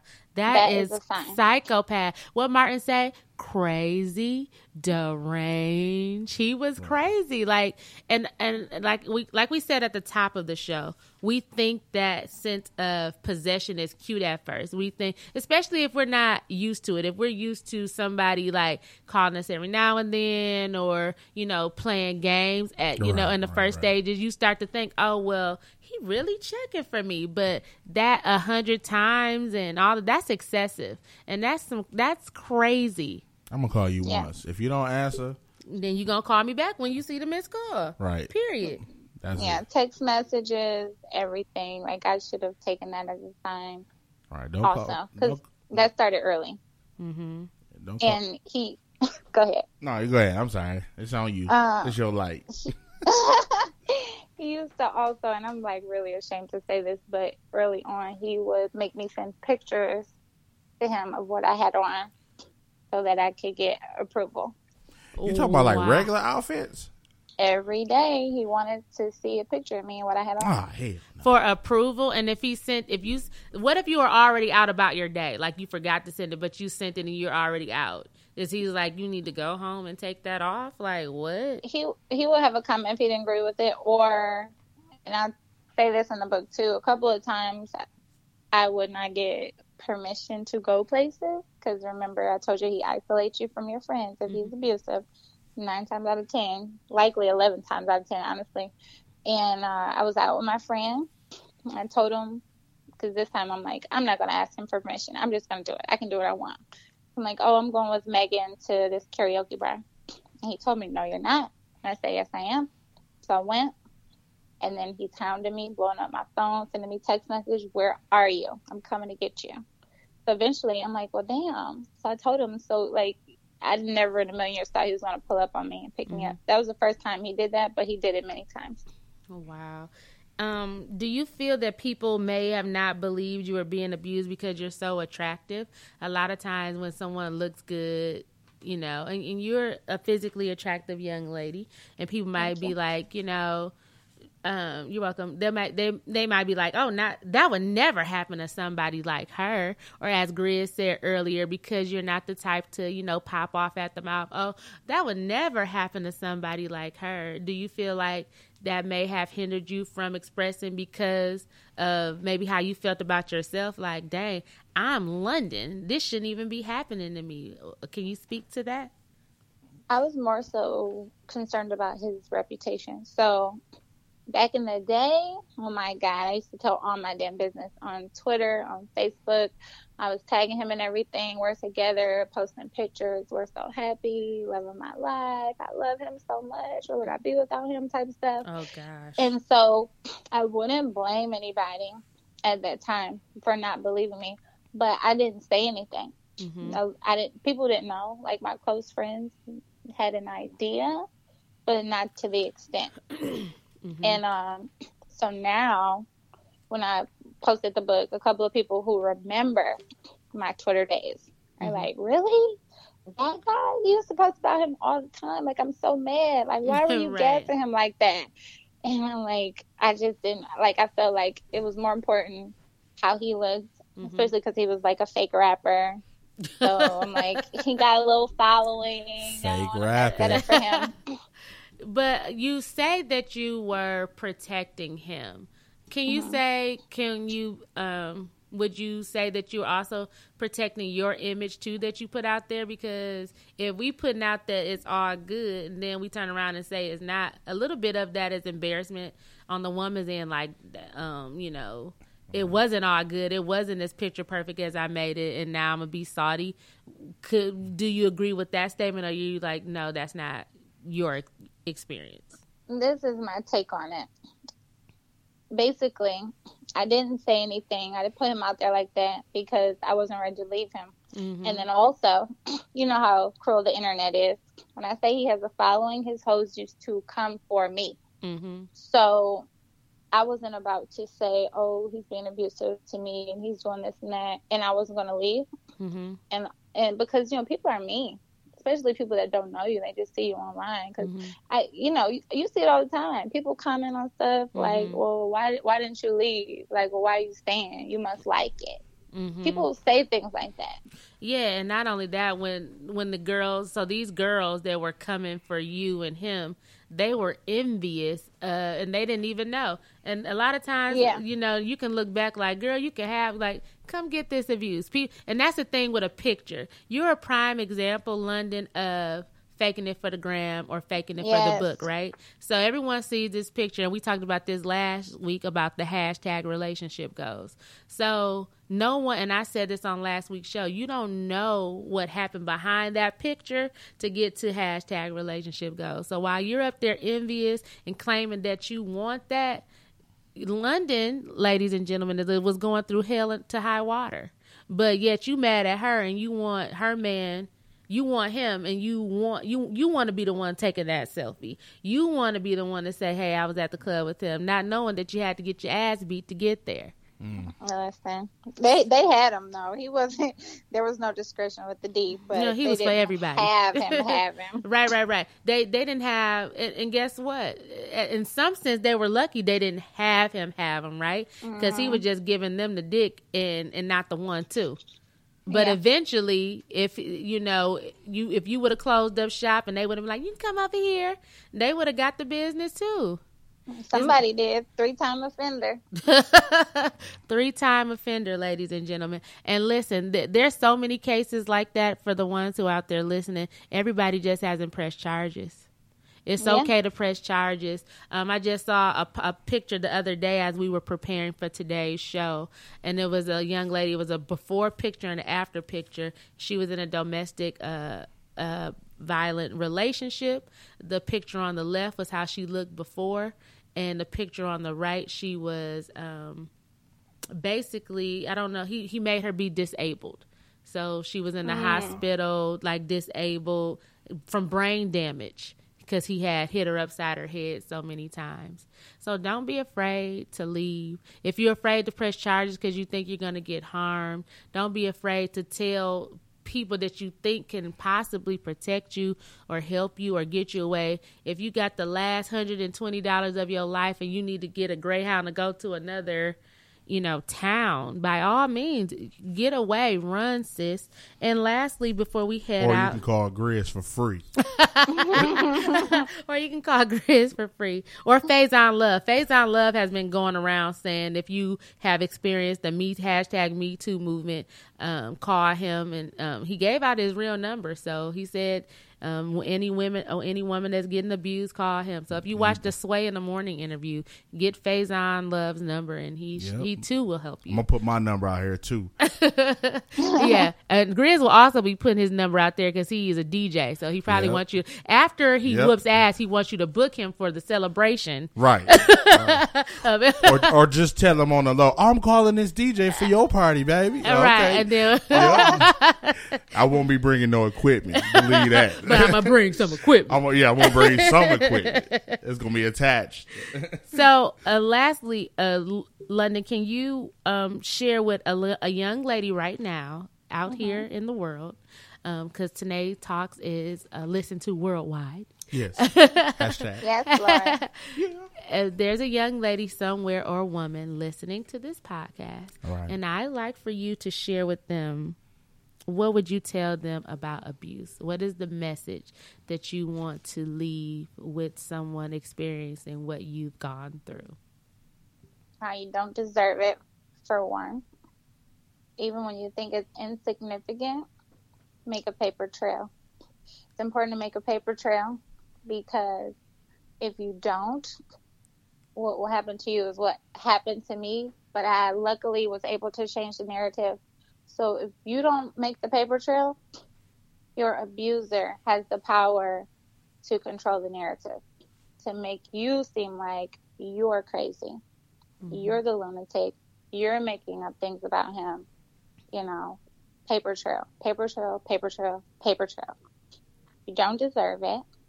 Um, when you confide in people, don't fault them for getting frustrated with you because you don't listen to their advice.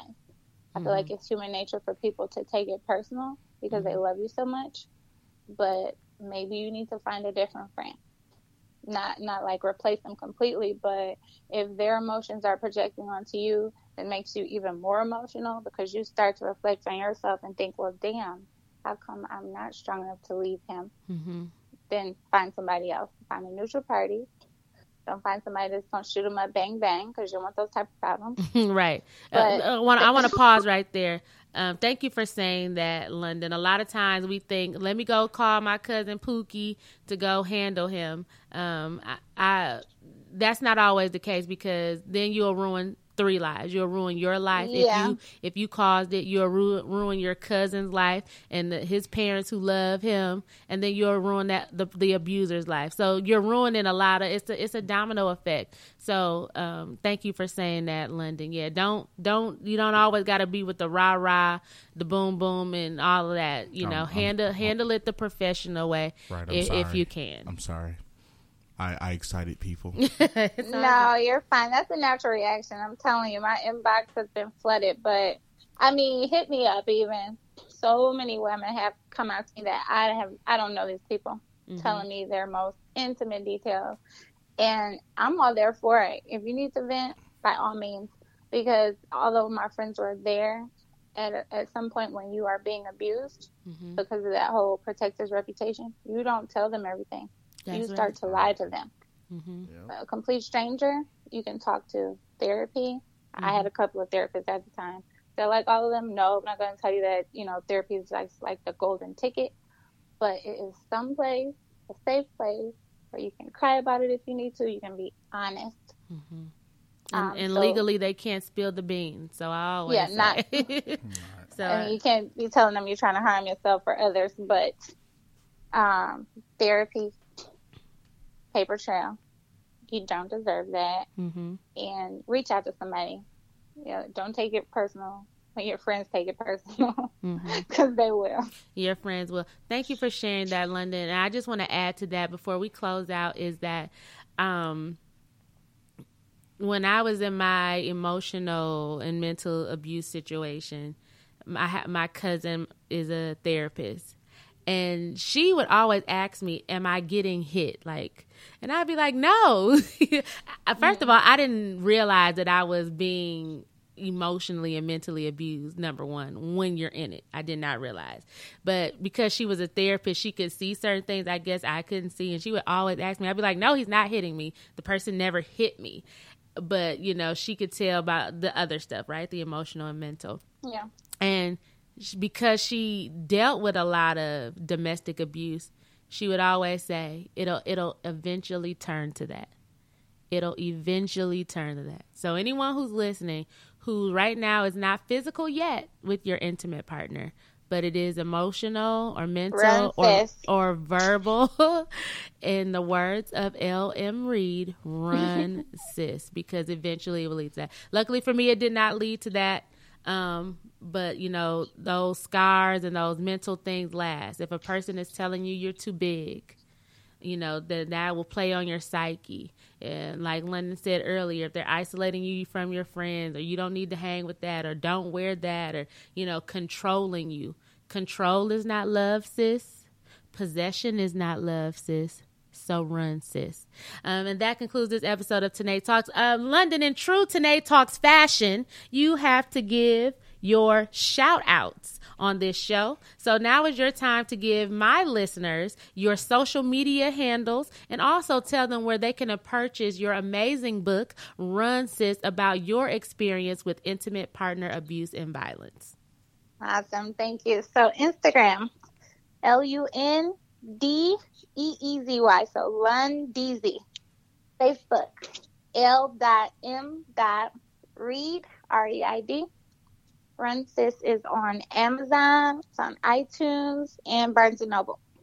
Please, if you get it, let me know and please rate it.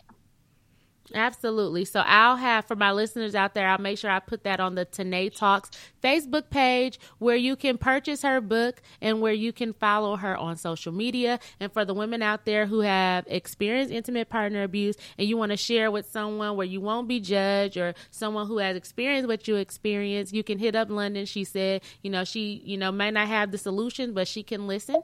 Um, also here in the chat room, Corey said just a little plug for Wayne State po- Police. If you're in the Detroit or metro area near WSU campus and you're involved in a domestic violence situation, call Wayne State Police. Their response time is usually five minutes, give or take, and the number is 313 577 2222. That again, that is 313-577-2222. And we're putting that- that Sorry, Corey Black. yes. Hey, Corey. Yes, that's Corey. Um, and we're mentioning the Wayne State Police because if you're just now tuning in to the end of the show, London at the time was a student at Wayne State University when this uh, incident was occurring with her. So for those who need the help or attending any college campus, there is help for you on college campuses, whether it's in the counseling center, whether you go to your academic advisor, they can point you to resources so that you don't have to experience intimate partner abuse. As we stated earlier in the show, intimate partner abuse happens with women between the eight uh, the ages of 18 and 25 years old, which is usually college age. And this is not just targeting women that are in college, but women who are not in college, working women, the young lady that works at McDonald's, KFC, or at your local retail store. This can happen to. I want to give my shout out as always. Give a shout out to my son AJ. Uh, he is not here in the studio with me this time. He's out hanging with my sister Clarice. Shout out to my sister Clarice for coming through in the clutch, so I can enjoy my birthday weekend. Team Aquarius, it's Aquarius season out here. Yes, happy birthday. Hey, hey, turn up. Thank you. The official birthday is Tuesday, February 13th on Tanae Talks Tuesday. Okay, all right. but my sister, bless her heart, God bless her, um, that she's taking my son so that I can turn up. Shout out to my sweetheart, uh, T. Um, thank you for uh, Dun, dun, dun, dun. being such a, a sweet man. You know, you're a kind man, and that I am so blessed that I don't have to experience intimate partner abuse awesome, in this, in this situation. cool, Uh, shout out to Flint Central High School and the Flint Yes. Central Magnet Program. Me and London, our alumni of the Magnet Program, we smart out here in these streets. It it seems like everybody in the Magnet Program is a success story out here in these streets I agree. so shout out to Flint Community Schools because they made us. Okay, uh, I want to give a shout out uh, to all the ladies that uh, went out for my birthday. Uh, shout out to Jalea, Crystal, Miss Brianna, uh, my sorors, Toya, Shatina. Who else came out? Chisa. Everybody, and everybody's gonna celebrate with me tonight um, for my birthday. And Where we're you going? I'm out here in these streets. Out here. in- Thanks to all those who uh, lis- uh, who participated in the chat room. Thanks to all the listeners out there listening in podcast land, and shout out to the whole Flint City, Dallas. Uh, Michigan, Texas, Atlanta, and the whole world. Cause Tanae Talks worldwide. Cause Tanae Talks and up. you listen. We're gonna end this show on a high note with some Tupac. Keep your head up. So if you are in an abusive relationship, want to come out of abusive relationship, just got out of an abusive relationship, we want you to never forget to keep your head up. Uh, rest in peace to the homie Tupac. Thank you, London. Thank you. Peace. For my godson Elijah and a little girl named Corinne.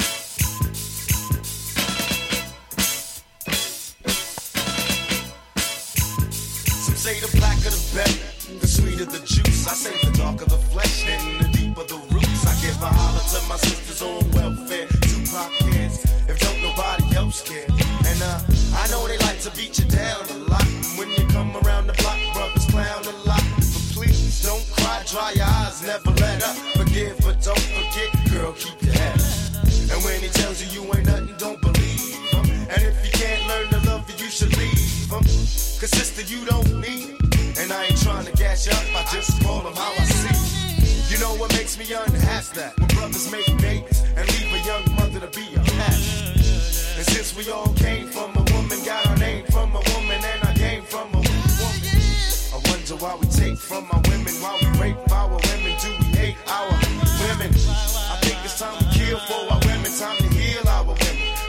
to our women. And if we don't, we'll have a race of babies that will hate the ladies that make the babies. And since a man can't make one, he has no right to tell a